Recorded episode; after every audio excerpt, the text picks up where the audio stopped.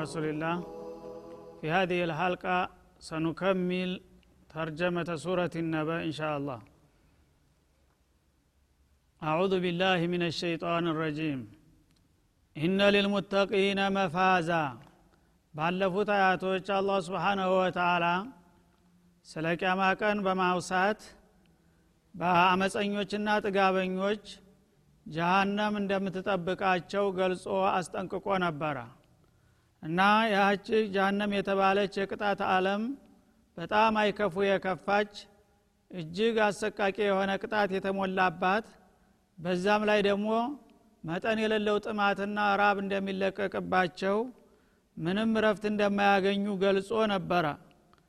ያም በሚልበት ጊዜ የቁርአን አካሃድ ብዙ ጊዜ በማግባባትና በማስፈራራት ላይ የተመሰረተ ስለሆነ ለጥላቶቹ እንደዚህ አይነት መስተንግዶ በሚያደርግበት ጊዜ ወዳጆችና አማኞቹስ ምንድን ነው የሚጠብቃቸው የሚል ጥያቄ መነሳቱ ስለማይቀር ስለ እሱ ነው አሁን የሚጀምርልን ማለት ነው። ኢነ ሊልሙተቂነ መፋዛ እነዚያ ጌታቸውን የሚፈሩና የሚጠነቀቁ ለሆኑት ፈርሃያን ከዛ ከጀሃነም ቅጣት የሚያመልጡበትና የሚድኑበት የመዝናኛ የክብር ቦታ አላቸው ይላል አላ ስብን ወተላ እንግዲህ ጥጋበኞችን በቅጣት በሚያሰቃይበት ጊዜ እንደገና እሱን የፈሩና በፍቃዱ የተመሩ የሆኑትን አማኞችና ታማኞች አላህ ስብሓናሁ ወተላ በዛ ጊዜ እጅግ አስደሳች በሆነ የማረፊያና የመዝናኛ ቦታ እንዳዘጋጀላቸው ይገልጻል ማለት ነው መፋዘን ማለት መንጀን ማለት ነው። መጀመሪያ ከዛ ከጀሃነም የሚርቁበትና የሚያመልጡበት ከዚያም ደግሞ የሚዝናኑበትና የሚደሰቱበት የሆነ ልዩና ብርቅዬ የሆነ ቦታ አላቸው ለወዳጆች ይላል። ሀዳኢቅ እና ያነሱ የሚዝናኑበትና የሚያርፉበት ቦታ አትክልታማ ቦታ ነው ይላል። ለምለም ቦታ ማለት ነው። በዛኛው ተቃራኒ ያኛው ቃጠሎ ሰዓት የተጋጋመበት ነበረና ይሄኛው ደግሞ በጣም የተለያዩ አትክልቶችና ፍሬፍሬዎች አዝሪቶች አበባዎች በጣም አስደሳችና ያማረና የተዋበ የሆነ ጀው የተሞላበት ቦታ ነው ማለቱ ነው። ሀዳኢቅ ማለት የሀዲቃ ጀምዕ ነው። ብዙ የተለያዩ መልክ ያላቸው ቦቀልቶችና ፍራፍሬዎች ዛፎች አትክልቶች የተሞላበት የሆነ ቦታ ነው ወአዕናበን ከአትክልት ዛፎች በተለይ የወይን ዛፍም የሚበዛበት ነው ይላል። የወይን ዛፍ በተለይ ሀረግ ነውና ተታች መደላዲል አልጋ ይሰራለትና በዛ ላይ እየታታ ሲሄድ ራሱ ድንኳን ይመስላል። በዛው ላይ አበባውና ፍሬው በሚዋቀርበት ጊዜ ልዩ ደስታና ስሜትን የሚያረካ ነገር ይሰጣል ማለት ነው። የዛ አይነት የተዋበ ቦታ ላይ ነው የሚሆኑት የኔ ወዳጆች ይላል ወከዋዒባ አትራባ እንደገና ያንን ደስታቸውን የሚካፈሏቸውና የሚያሟሉላቸው ደግሞ ጡታ ጎቻማ የሆኑ ባለቤቶችም አብረዋቸው አሉ ይላል። ከዋዒብ ማለት ገና ወጣት ኮረዳ የሆኑ ሚስቶች አሏቸው። ወጣት ከመሆናቸው አፍለኛ ከመሆናቸው የተነሳ ጡታቸው ያልወደቀ ልክ እንደ ባላ የሚቆምና የሚገፋተር ማለት ነው እና አትራባ ማለት ደግሞ በእድሜያቸው አቻ ቢጤ የሆኑ ያላቻ ጋብቻ አይደለም ማለቱ ነው። እና ሴቶቹም ወጣት ወንዶቹም ወጣት የሰላሳ ሶስት አመት እድሜ አካባቢ ላይ ሁነው ነው የሚገቡት። ከዛ በኋላ ማርጀት ማፍጀት የለም በዛው መልክ መቀጠል ነው ማለት ነው። ወከእሰ እንዲሃቃ እንደገና ደግሞ የተሞሉ የሆኑ የክብር መጠጦችም አሉ ባጠገባቸው ይላል። ከእስ ማለት በመሰረቱ ያው መጠጥ የተሞላበት ኩባያ ማለት ነው። ግን አላህ ስብሓነሁ ወተላ በምናቀው መጠን ነው የሚነግረንና የሚያስተዋውቀን። የጀነት አገር እቃዎችም ሆኑ ምግቦች ወይም መጠጦችም ሆነ የተለያዩ ጸጋዎች በዚህ በምድር ዓለም ላይ ቢጤያቸውና አይነታቸው አይገኝም ግን ለማስተዋወቅ ያህል እኛ በዚህ በምድራችን የምናቃቸውን እቃዎችና የምግብ አይነቶች በስም ስለሚገናኙ እነሱን ይጠራልናል ማለት ነው። ስለዚህ እዚህ መኳንንትና መሳፍንቶች የክብር መጠጥ ሲቀርብላቸው ብርቅዬና ምርጥ በሆኑ ኩባያዎችና ዋንጫዎች እንደሚጎነጩ የዛ አይነት የጀነት ጠጅ ይቀርብላቸዋል የተሞሉ የሆኑ መጠጦች ማለት ነው። እና የተሞሉ የሆኑ የሚለው በጠጡት ቁጥር እንደገና ሲያስቀምጡት መልሶ የሚሞላ ማለት ነው። የማይጎድልና የማይጨለጥ በቃን ሲሉ ብቻ ነው የሚያልቀው። አለበለዛ ሰራተኛ መቆምም መጠበቅም ሳያስፈልገው ራሱ ሲያስቀምጡት መልሶ የሚሞላ የሆነ መጠጥ ነው የሚቀርብላቸው ይላል ማለት ነው። ላ የስመዑነ ፊሃ ለغወን ወላ ኪዛባ። በዚህ አይነት እንግዲህ የተዋበችና ያመረች ጀነት ውስጥ ከገቡና ከተሰየሙ በኋላ በእሷ ውስጥ ውድቅ የሆነን ቃል አይሰሙም ወዳጆቼ ይላል። ወላ ኪዛባ በሚናገሩትም ነገር መስተባበል አያጋጥማቸውም ይላል። ለቁ ማለት እንግዲህ አንድ ሰው ሲሰማው ደስ የማይለው ሌና የሚነካ መጥፎ ቃል ስድብ ማመናጨቅ የመሳሰሉ ቃላቶችን በጀነት ውስጥ አይሰሙም የኔ ወዳጆች። እንኳን ሌላ አስከፊ ቅጣት ነገር ሊያጋጥማቸው መጥፎ ቃል እንኳ ጆሮአቸው አይሰማም። ጆሮን የሚሟጭር ሸካራ ቃል አይሰሙም ነው የሚለው አላ ስብን ወተላ ወላ ማለት ደግሞ ሲናገሩ ሌላ ተቃዋሚም አያስተባብላቸውም። ማንም ተቃዋሚ የለምና ሁሉም የተዋቡ የአላህ ወዳጆች ናቸው በዛ ውስጥ ያሉት ማለት ነው። በዱንያ እንደሚያጋጥመው። በዱንያ ግን አንድ ሰው የፈለገውን ያህል ሀብታም የፈለገውን ያህል ባለስልጣን የፈለገውን ያህል አዋቂ ቢሆንም እንኳ ሌላው ሌላው ነገር እንኳ ቢሟላና ቢሳካለት ቢያንስ እነዚህን ሁለት ነገሮችን መከላከልና መቋቋም አይችልም ማለት ነው። የፈለገው ሀያል ንጉስ ቢሆን የሚተቸው ተቃዋሚ አለ ሁልጊዜ የሚሰድበውና የሚዘልፈው ማለት ነው። የፈለገው ደግሞ ባለጸጋም ቢሆን አንድ ነገር ጎደለ መባሉ አይቀርም ማለት ነው። ሲናገርም የሚያስተባብለው ጥላት አያጣም ማለት ነው። እና ስለዚህ ሁሉ ነገር ሞልቶለት ተሳክቶለት መጥፎ ተቃዋሚዎች አሉት እንደሆነ አንድ ባለስልጣን ወይም ባለጸጋ ምን የኔ ኑሮ ምን ይጣፍጣል ገሌ እያለ እንደዚህ የሚያደርጉ ጎረቤቶች እስካሉ ድረስ እያለ ይማረራልና ይበሳጫል ማለት ነው። ያ እንዳይኖር ንብረቱና ጸጋው ብቻ ሳይሆን ጎረቤቶችም ያማሩና የተዋቡ ናቸው።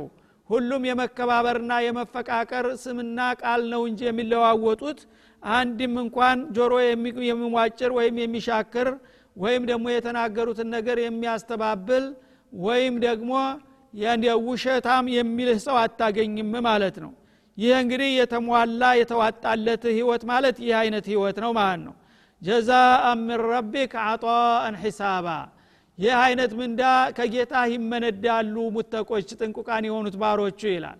እና እስራቸው ጋራ ተመጣጣኝ በቃኝ የሚያሰኝ ወደው እስከሚጠሉ ድረስ እዚህ ጎደለው ያልተባለ ምንዳ ይመነዳሉ ይላል አላ ስብን ወተላ እና እንግዲህ አጧን ሒሳባ ማለት ካፊየን ማለት ነው። በዱንያ ላይ ማንም ሰው የፈለገውን ነገር ሁሉ ብታሟላለት ጨምር ከማለት አይቆጠብም ማለት ነው። ለምን? በዱንያ ላይ የሚገኙ ነገሮች ሁሉ የሚያልቁ ነገሮች ናቸው ማለት ነው። ማለቅ ስለሚፈራ ሁልጊዜ መጨመርን ነው የሚፈልገው የሰው ልጅ። የጀነት ጸጋ ግን አያልቅም አይደቅም ማለት ነው። ስለዚህ አንድ ጊዜ ጀነት ከገባ አንድ ሰው የሚመኘውና የሚያስበው ሁሉ ተሟልቶ እንዲያውም ከዛ በላይ ያላሰበውና ያልገመተውም ሁሉ ስለሚገኝለት በቃኝ የሚያሰኝ ስጦታ ነው የምንሰጣቸው ይላል ማለት ነው። ረቢ ሰማዋት ወልአርድ እና ይህን አይነት እንግዲህ የተሟላና የተስተካከለ መስተንግዶ የሚቸራቸው ሰማያትንና ምድርን ከፈጠረው ሀያልና ቸሩ ጌታቸው ነው ይላል አላ ስብን ወተላ እና የሰው መስተንግዶ አይደለም ማለቱ ነው። በቀጥታ እኔ ያዘጋጀሁትና የደገስኩት መስተንግዶ ነው። ሰማያትና ምድርን የፈጠረው ሀያሉ ጌታ ያዘጋጀላቸው መስተንግዶ ይህን ይመስላል ማለት ነው። ወማ በይነሁማ ሰማያትና ምድርን ባዶዋቸውን ሳይሆን በውስጣቸውና በዙሪያቸው ያሉትንም ፍጥረታቶች ሁሉ ብቻውን ያስገኝና የፈጠረው ጌታ ለወዳጆቹ ይህ አይነት መስተንግዶ ነው የሚያቀርብላቸው ይላል። አራህማን እጅግ ሩሩ ርኅራየው መጠንና ወሰን የሌለው ሰፊ ጌታ ነውና በዛ መልክ ነው የሚያስተናግዳቸው። ላ የምሊኩነ ሚንሁ ኺጧባ እና አላህ ስብሓንሁ ወተላ ችሮታውና ጸጋው ሰፊ እንደመሆኑ እውቀትና ኃይሉም እንደገና ደግሞ ግርማና ክብሩም በዛው ልክ መጠን የሌለው በመሆኑ ፍጥረታት እሱ ፊት አንዲት ቃል መናገርን አይችሉም ይላል። እና አላህ ስብሓንሁ ወተላ በጣም ከሁሉም በላይ የላቀ ክብርና ግርማ የተሞላበት ጌታ ከመሆኑ የተነሳ ማንም ፍጡር ወዳጁ እንኳ ቢሆንም እሱ ካልጋበዘውና ካላዘዘው በስተቀር ከአላህ ፊት አንዲት ቃል ቅንጣት መናገር አይችልም ማለት ነው። እና እንግዲህ ጸጋውንና እውቀቱን ኃይልና ጥበቡን ሲገልጽልን በተጓዳኝ ደግሞ ኃይልና ግርማውንም ሊያስታውሰን ነው ማለት ነው። ጌታ ፊት እኔ ያለሁኝ የሚል ጀግና ወይም ታላቅ ባለሟል ነኝ የሚል ያለሱ ፍቃድ ማንም መናገር አይችልም ይላል። እና ከዛ እንግዲህ የታላቅ ግርማና ክብር ባለቤት ከሆነው ጌታቸው ነው የዚህ አይነት መስተንግዶ የሚቸራቸው እና እሱ ዘንዳ መናገርን ማንም አይችልም። እሱ የፈቀደለትና የጋበዘው ከሆነ ግን በትእዛዙ መሰረት ሊናገር ይችላል ማለት ነው። ከዛ ውጭ ግን ማንም እኔ ነኝ የሚል ጀግና በአላህ ፊት ቅንጣት ቃል ሊናገር አይችልም። ሁሉም አንገቱን ደፍቶ ዝም ነው የሚለው። ስለዚህ አላህ ስብሓናሁ ወተላ በሌሎች ስራዎች እንደሚጠቅሰው ምን ይላል?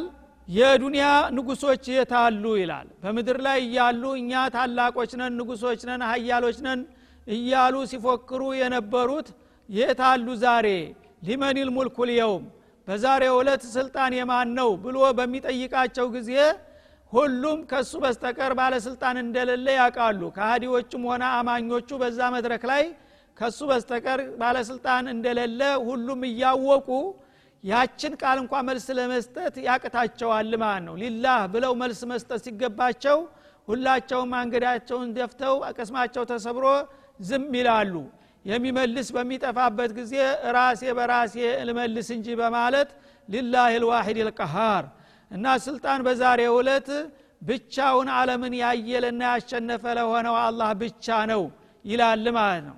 ስለዚህ የእሱ ግርማና ክብር በጣም የገነነና የላቀ ከመሆኑ ብዛት የተነሳ ለእሱ አክብሮትና ውዳሴ እንኳ ለመናገር እሱ ካልረዳህና ካልጋበዘ በስተቀር አትችልም ማለት ነው። እንዲህ አይነት ጌታ ነው አላህ ማለት። ስለዚህ ከእንዲህ አይነቱ ጌታ ነው ይህ አይነት መስተንግዶ የሚቸራቸው በማለት ያስተዋውቃል ማለት ነው። የውመ የቁሙ ሩሑ ወልመላኢካ እና አላህ ስብሓናሁ ወተላ የውመልቅያማ የትንሣኤ ቀን በሚመጣበት ጊዜ የመልአኮቹ አለቃ የሆነው ታላቁ ጅብሪል በሰዎችና በጅኖች ላይ የአላህን ውሳኔ ለማስፈጸም ይቆማል በተጠንቀቅ ማለት ነው። ሌሎቹም መላይኮች በእሱ ስር ተሰብስበው ይቆማሉ። ማለት የውመልቅያማ በሚሆንበት ጊዜ ወጃ ረቡከ ወልመለኩ ሶፈን ሶፋ እንደሚለው በሌላው አያ አላህ ስብሓናሁ ወተላ ባዘጋጀው መድረክ ላይ በይፋ ለፍጥረታቶቹ ውሳኔ ፍርዱን ለመስጠት ይመጣል የዛ ጊዜ የመልአኮቹ ሁሉ አለቃ የሆነው ሊቁ ጅብሪል ይቀርባል። በዛ ላይ የሰባቱ ሰማያት መላይካ ሁሉ ዙሪያውን ከቦ በተጠንቀቅ ቁሞ ነው ፍርደ ውሳኔውን የሚያስፈጽሙት ማለቱ ነው። ሶፈን መላይኮቹ ሁሉ በሰልፍ በሰልፍ ሆነው ይሰልፋሉ የመጀመሪያ ሰማይ መላይካ አንድ ሶፍ ይሆናል። ሁለተኛው ሰማይ ደግሞ ሲቀደድ እንደገና ሌላ ሶፍ ይሆናል። እንዲህ እያለ በሰዎችና በጅኖች ዙሪያ ሰባት ጥምጥም የመላይካ ሶፍ ተሰልፎ በከፍተኛ ስርዓትና በአግባቡ ነው ውሳኔ የሚሰጣችሁ ማለቱ ነው። ላ የተከለሙን እነዛ ሁሉ ፍጥረታቶች ታዳ በዛ ቀን ምንም ነገር ሊናገሩ አይችሉም። ትልቁም ሆነ ትንሹ አማኙም ሆነ ካሃዲው በዛች ቀን ትርጉ ብሎ ሊናገር የሚችል የለም ይላል አላ ስብሓን ወተላ ኢላ መን አዚነ ለሁ ራሕማን ራህማን እንዲናገር የፈቀደለትና የጋበዘው ብቻ ሲቀር እንግዲህ መላይኮቹን ባለሟሎችን እነ ጅብሪል እነ ሚካኤልን የመሰሉት ከነቢያትም ደግሞ ታላላቆቹን ነቢያቶች ሊጋብዛቸው ይችላል። ያ ከሆነ በግብዣው መሰረት የተፈቀደለት ሊናገር ይችላል። ከዛም በተዋረድ ደግሞ የአላህ ወዳጆችና አገልጋዮች የሆኑትን ፍቃዱን ከሰጣቸው ሊናገሩ ይችላሉ እንጂ ያለሱ ፍቃድ ማንም ተነስቶ መናገር አይችልም ይላል ማለት ነው። ኢላ መን አዚነ ለሁ ራህማን ሮሩ የሆነው ጌታችሁ እንዲናገር የፈቀደለት ብቻ ሲቀር ማንም ሰው አይናገር ይላል ማለት ነው። ወቃለ ሰዋባ በዱንያ ላይም ሳለ ደግሞ መልካም ቃልን የተናገረው ሲቀር በዱንያ ላይ እያለ አላህ የፈቀደውና የወደደውን መልካም ስራ የተናገረ ለምሳሌ ሸሃደተይን ላኢላሃ ኢላላህ ሙሐመዱን ረሱሉላህ እንዲሁም ታዝካር ደግሞ ስብናላህ ወልሐምዱሊላህ ወላኢላሃ ኢላላህ አላሁ አክበር የመሳሰሉትን መልካምና ሸጋ ቃላቶች ሲደግም የኖረው ወዳጁ የዛ ጊዜ ተናገር ጌታህን አወድስ ተብሎ ይጋበዛል። እንዲሁም ደግሞ በጥላቶቹም ሆነ በወዳጆቹ ላይ የምስክር ቃሉን እንዲሰጥም ይጠየቅና ይጋበዛል ማለት ነው። ይህ ካልሆነ ግን ማንም ሰው በራሱ ፍቃድ ተነስቶ አላህ ያላዘዘውን ሊናገር የሚችል የለም ይለናል ማለት ነው ዛሊከ ልየውም ልሐቅ እና መቅረቱ መምጣቱ የማያጠራጥር የተረጋገጠ ተጨባጭ ቀን ማለት ይህ ነው ይላል አላ ስብን ወተላ ዛሬ እናንተ ያ ቀን እንደማይደርስና እንደማይከሰት እየገመታችሁ መቼ ነው ቅያማ ቀን የሚደርሰው እያላችሁ ትሳለቃላችሁ። እና ያ መቅሪያ የሌለው ቀን ይህ አይነት ስርዓት የሚስተናገድበት ሁኖ ነው የሚመጣው ማለት ነው። እና የሙል ሐቅ ማለት ሰዎች ብዙ ጊዜ ስለ ቅያማ ቀን መምጣት ስለሚጠራጠሩ እናንተ እንደ ውሸት ብትገምቱትም እኛ ዘንድ ግን መምጣቱ የማያጠራጥር የተረጋገጠና ያለቀለት ቀን ማለት እሱ ነው ይላል ማለት ነው። ፈመን ሻ አተኸዘ ኢላ ረቢህ ሰቢላ። እና የፈለገ ሰው ይህን ጊዜ በምድራዊ ህይወቱ ላይ እያለ ወደ ጌታው የሚያደርሰውን መልካም መንገድ ይከተል ይላል ማለት ነው። ማለት ጦሪቀል ኢስላም ማለቱ ነው አላህ ስብሓናሁ ወተላ በዛ ቀን የዘላለም እድል የሚያገኙት ዛሬ በምድራዊ ህይወታቸው እያሉ እሱ የዘረጋላቸውን መለኮታዊ መስመር የተከተሉት ናቸውና ይህን የሰጠናችሁን እስላማዊ መንገድ ተፈለጋችሁ ተከተሉ። ለመዳን የምትሹ ከሆናችሁ ማለት ነው። ካልሆነ ግን ሌላ መዳኛ መንገድ የለም ማለቱ ነው። ፈመን ሻ ተኸዘ ኢላ ረቢህ መአባ የፈለገ ሰው ወደ ጌታው መመለሻ መንገዱን ይከተል ይላል። ወደ ጌታ መመለሻ መንገድ የሚለው እስላምን ነው። እስላም ስርዓተ እስላምን የተቀበለና የተከተለ የዛ ጊዜ ጌታ ወዲያዘጋጀለት የክብር ቦታ እንደሚገባና እንደሚዘልቅ ነው ማለት ነው። ከዛ ውጭ ከሄደ ግን ያው ቀደም ሲል የተጠቀሰው የዛኛው ዓለም ታዳሚ እንደሚሆን ነው ማለቱ ነው። ኢና አንዘርናኩም አዛበን ቀሪባ እና እናንተ የሰው ልጆች ጅኖችም ጭምር እንደዚሁ እኛ ቅርብ የሆነን ቅጣት እናስጠነቅቃችኋለን ማለት እዚህ በዱንያ ላይ በምድር ላይ እያላችሁ ጌታችሁን አምናችሁና በፍቃዱ ተመርታችሁ ቅርብ ከሆነው ቅጣት እንዲታመልጡ ከወዲሁ ነው የምናስጠነቅቃችሁ ይላል። ይህንን ማስጠንቀቂያ ካልተቀበላችሁና በስርዓቱ ህይወታችሁን ካልመራችሁ ግን ኋላ ያ ቅጣት መምጣቱና መያዙ እንደማይቀር ነው ማለቱ ነው የውመ የንظሩ ልመርኡ ማቀደመት ሄዳህ ያ ቅጣት መቼ ነው የሚከሰተውና የሚደርስብን ካላችሁ ማንኛውም ሰው እጆቹ የሰሩትን ስራ ውጤቶች በሚያይበት እለት ነው ማለቱ ነው። ዛሬ ማንም ሰው የፈለገውን ይሰራል ግን የስራ ውጤቱን አያገኝም ማለት ነው።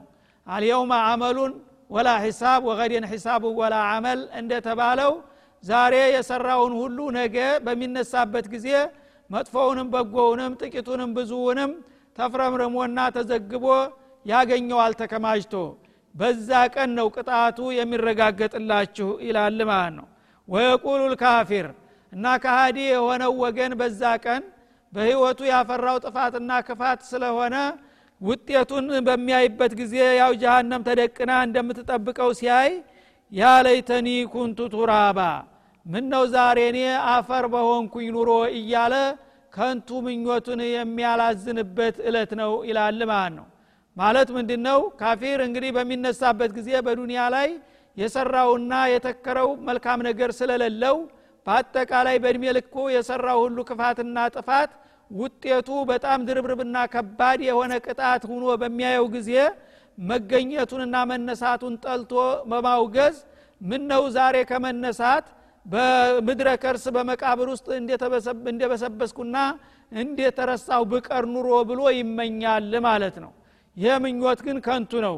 እሱ ተቅጣት ሊያመልጥ ነውና የሚመኘው ማለት ነው።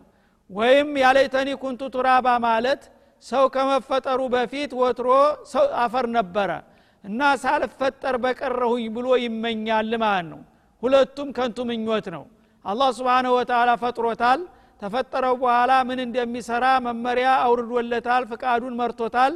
ያንን ያልተቀበለና ያልተከተለ ነገ እንደገና የስራ ዋጋህን ታገኛለህ ተነስ በሚሉት ጊዜ ቅጣቱን ሲያይ ምነው አፈሩኝ በቀረሁኝ እያለ ቢጮህ ምንም የሚፈይደው ነገር የለም።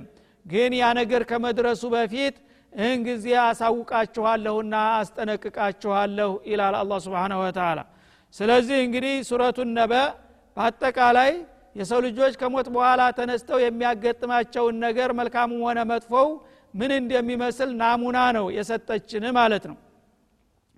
ይህን አይነት እንግዲህ ጠቃሚ የሆነ መለኮታዊ ማስጠንቀቂያና መመሪያ ከግምታችን በማስገባት እምነታችንን ማጠናከርና ጌታችን ያዘዘንን ነገር በአግባቡ በወቅቱ የማከናወን ይጠበቅብናል ማለት ነው። ይህን ሳናድርግ ከቀረን ግን በመጨረሻ ከንቱ ምኞት ውስጥ መግባት ያለይተኒ ኩንቱ ቱራባ ማለት ነውና የሚጠብቀው ከዚህ ለመዳን እህን ጊዜ ጠንቀቅ ማለት ያስፈልጋል ማለት ነው። ቢስሚላህ ራህማን ራሒም በመቀጠል ወደ ከተከታዋ ወደ ሱረቱ ናዚአት እንገባለን። ሱረቱ ናዚአት እንደዚሁ መካ የወረደች ምዕራፍ ናት። አርባ ስድስት አንቀጾች አሉባት። እሷም በተመሳሳይ መልኩ በዚሁ በቂያማ ቀንና በሱ ዙሪያ ባሉት ነገሮች ላይ ያተኩራል ማለት ነው። ወናዚዓት ገርቃ አላህ ስብሓናሁ ወተላ በቃለ መሐላ ይጀምራታል። ዋዊቱ ዋወል ቀሰም ናት። ወኡቅሲሙ ቢናዚዓት ገርቃ እንደማለት ነው።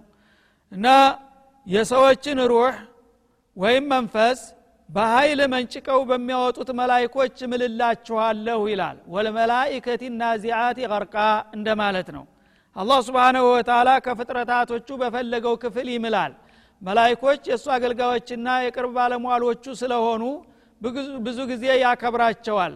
ስለዚህ ክብራቸውን ለማሳወቅና እኛም መኖራቸውን እንድናውቅና እንድናምንባቸው ለማድረግ አላህ ስብሓንሁ ወተላ በእነሱ ይምላል ማለት ነው። መጀመሪያ እንግዲህ የተለያየ የስራ ዘርፍ ስላላቸው በሙያቸውና በስራቸው ነው የሚምለው ማለት ነው። ወናዚዓት ይቀርቃ ወልመላይከት ናዚዓት። አንድ ሰው እድሜውን አጠናቆ በሚሞትበት ጊዜ መለከል መውት ይመጣል ረዳቶቹ ጋር ማለት ነው። እና ይሄ መለከል መውት በሚመጣበት ጊዜ ሰውየውን ቀጠሮ እንደደረሰ ሩሁን እንዲያስረክብ ይጠይቀዋል ማለት ነው። ያሟቹ ሰውዬ እምነተ ቢስ ከሆነ ከሃዲ ከሆነ የሚቀርብለትን ጥያቄ መልስ ለመስጠት ፍቃደኛ አይሆንም እና አንተ እድሜ አልቋልና መሞት አለብህ ሩህን አስረክብ ይለዋል። የዛ ጊዜ ታዳ ሩሁ ወደ የት እንደምትሄድ የሚከድበት አለም እንደ ፊልም ሁኖ ይገለጥለታል ማለት ነው። በሚገለጥበት ጊዜ ጀሃነም ይታየዋል እንደ ፊልም ማለት ነው። ወደዛ አለም እንደሚሄድ ስለሚያቅ ለመውጣት ሩሁ ለመውጣት ፍቃደኝነት አታሳይም። መላው ሰውነቷን ሟጫ ይዛ ሙጭኝ ትላለች አልወጣም ትላለች ማለት ነው ያኔ የአላህ ባለሟሎች እንዴት የጌታን ትእዛዝ አትቀበይም በማለት እነሱ ደግሞ በኃይል ከመላው ሰውነቱ ሰርስረው መንጭቀው ያወጧታል ማለት ነው። እና የዛ ጊዜ ልክ መንጦ ብረት በስጋ ውስጥ ተጠልፎ ሲሳብ ሰውነቱን በጣትሶ እንደሚወጣ ሩህን በኃይል መንጭቀው ያወጣሉ። ይህም እንግዲህ የጌታቸውን ትእዛዝ ለማስከበር ምንም ዋቹ ነፍሱን ለማስረከብ ፍቃደኛ ባይሆንም በኃይል መንጭቀው በሚያወጡት ባለሟሎች እምላለሁኝ ይላል። ትእዛዙን ያስከብረዋልና ማለት ነው። ወና ሽጧቲ ነሽጧ እንደገና ደግሞ እንደገና የሌሎቹን ሟቾች ሩህም ቀስ አድርገው የሚመዙ በሆኑት መላይኮችም እብላለህ ይላል። ይሄ ደግሞ የሟቾቹ አይነት ሌላ አማኞችና የአላህ ወዳጆች በሚሆኑ ጊዜ አሁንም ጊዜ ደርሷልና ሩሃችሁን አስረክቡ ሲባሉ ጀነት ነው እንደ ፊልም የሚታያቸው ማለት ነው ያን ጊዜ በኃይል ሳይመዟት በፊት ያች ነፍስ በገዛ ፍቃዷ ልክ ከቅቤ መካከል እንደምትመዘዝ ጸጉር ድምጿ ሳይሰማ በቀላሉ ትወጣለች ማለት ነው። በዛ መልክ የወዳጆችን ነፍስ አሹልከው በሚወስዱትም ባለሟሎች እምላለሁኝ ይላል። ሁለቱም መላይኮች ናቸው ሟቾቹ ናቸው በባህሪ የተለያዩት ማለት ነው።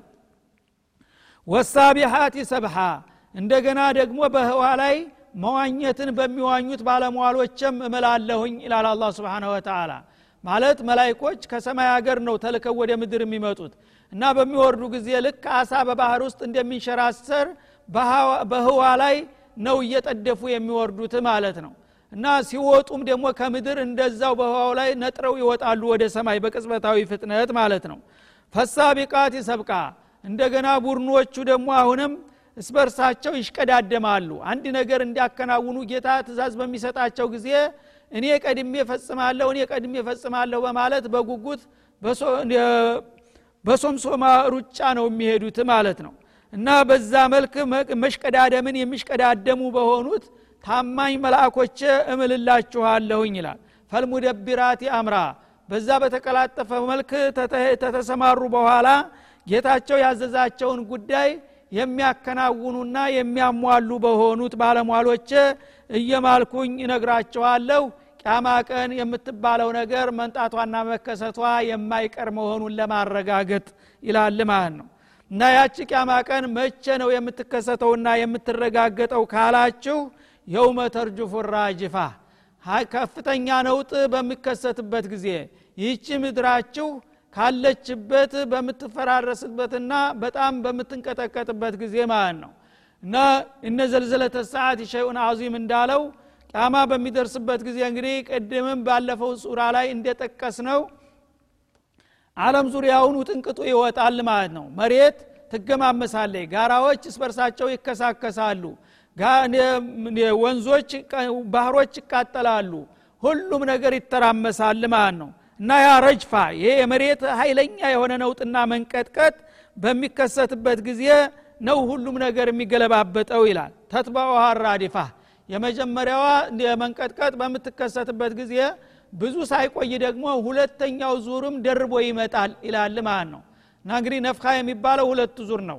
መጀመሪያ እስራፊል በሚነፋበት ጊዜ በምድር በሰማይም ዙሪያ ያሉ ፍጥረታቶች በሙሉ ተንኮታኩተው ይጠፋሉ ማለት ነው ሁለተኛው ንፊት በሚመጣ ጊዜ ደግሞ የማስነሻ ስለሚሆን ሁሉም የሞተውና የጠፋው የወትሮውም የዛሬውም በአንድ ጊዜ ልክ ቡቃያ እንደሚበቅል አዝሪት ገንፍለው ይወጣሉና እንደገና ወደ ህይወት ይመለሳሉ።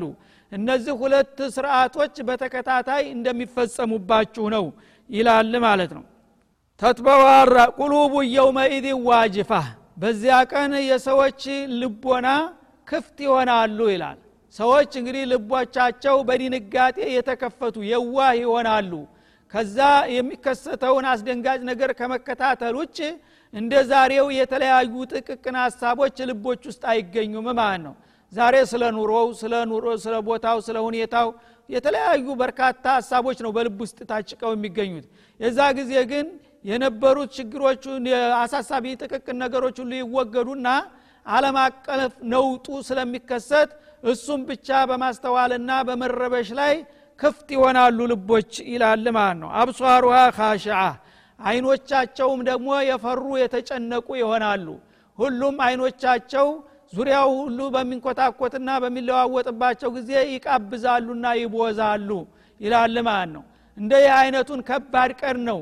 ዛሬ እናንተ ይመጣል አይመጣም እያላችሁ የምትከራከሩበት በዚህ መልክ እንደሚመጣ አውቃችሁ ይልቁንስ ብትዘጋጁ ይሻላችኋል በማለት ያስጠነቅቃል ስለዚህ የዛሬውን ሐለቃችንን እዚህ ላይ እናቆማለን ወሰለ ላሁ ወሰለመ አላ ነቢይና ሙሐመድ وعلى آله وصحبه وسلم وإلى لقاء آخر إن شاء الله والسلام عليكم ورحمة الله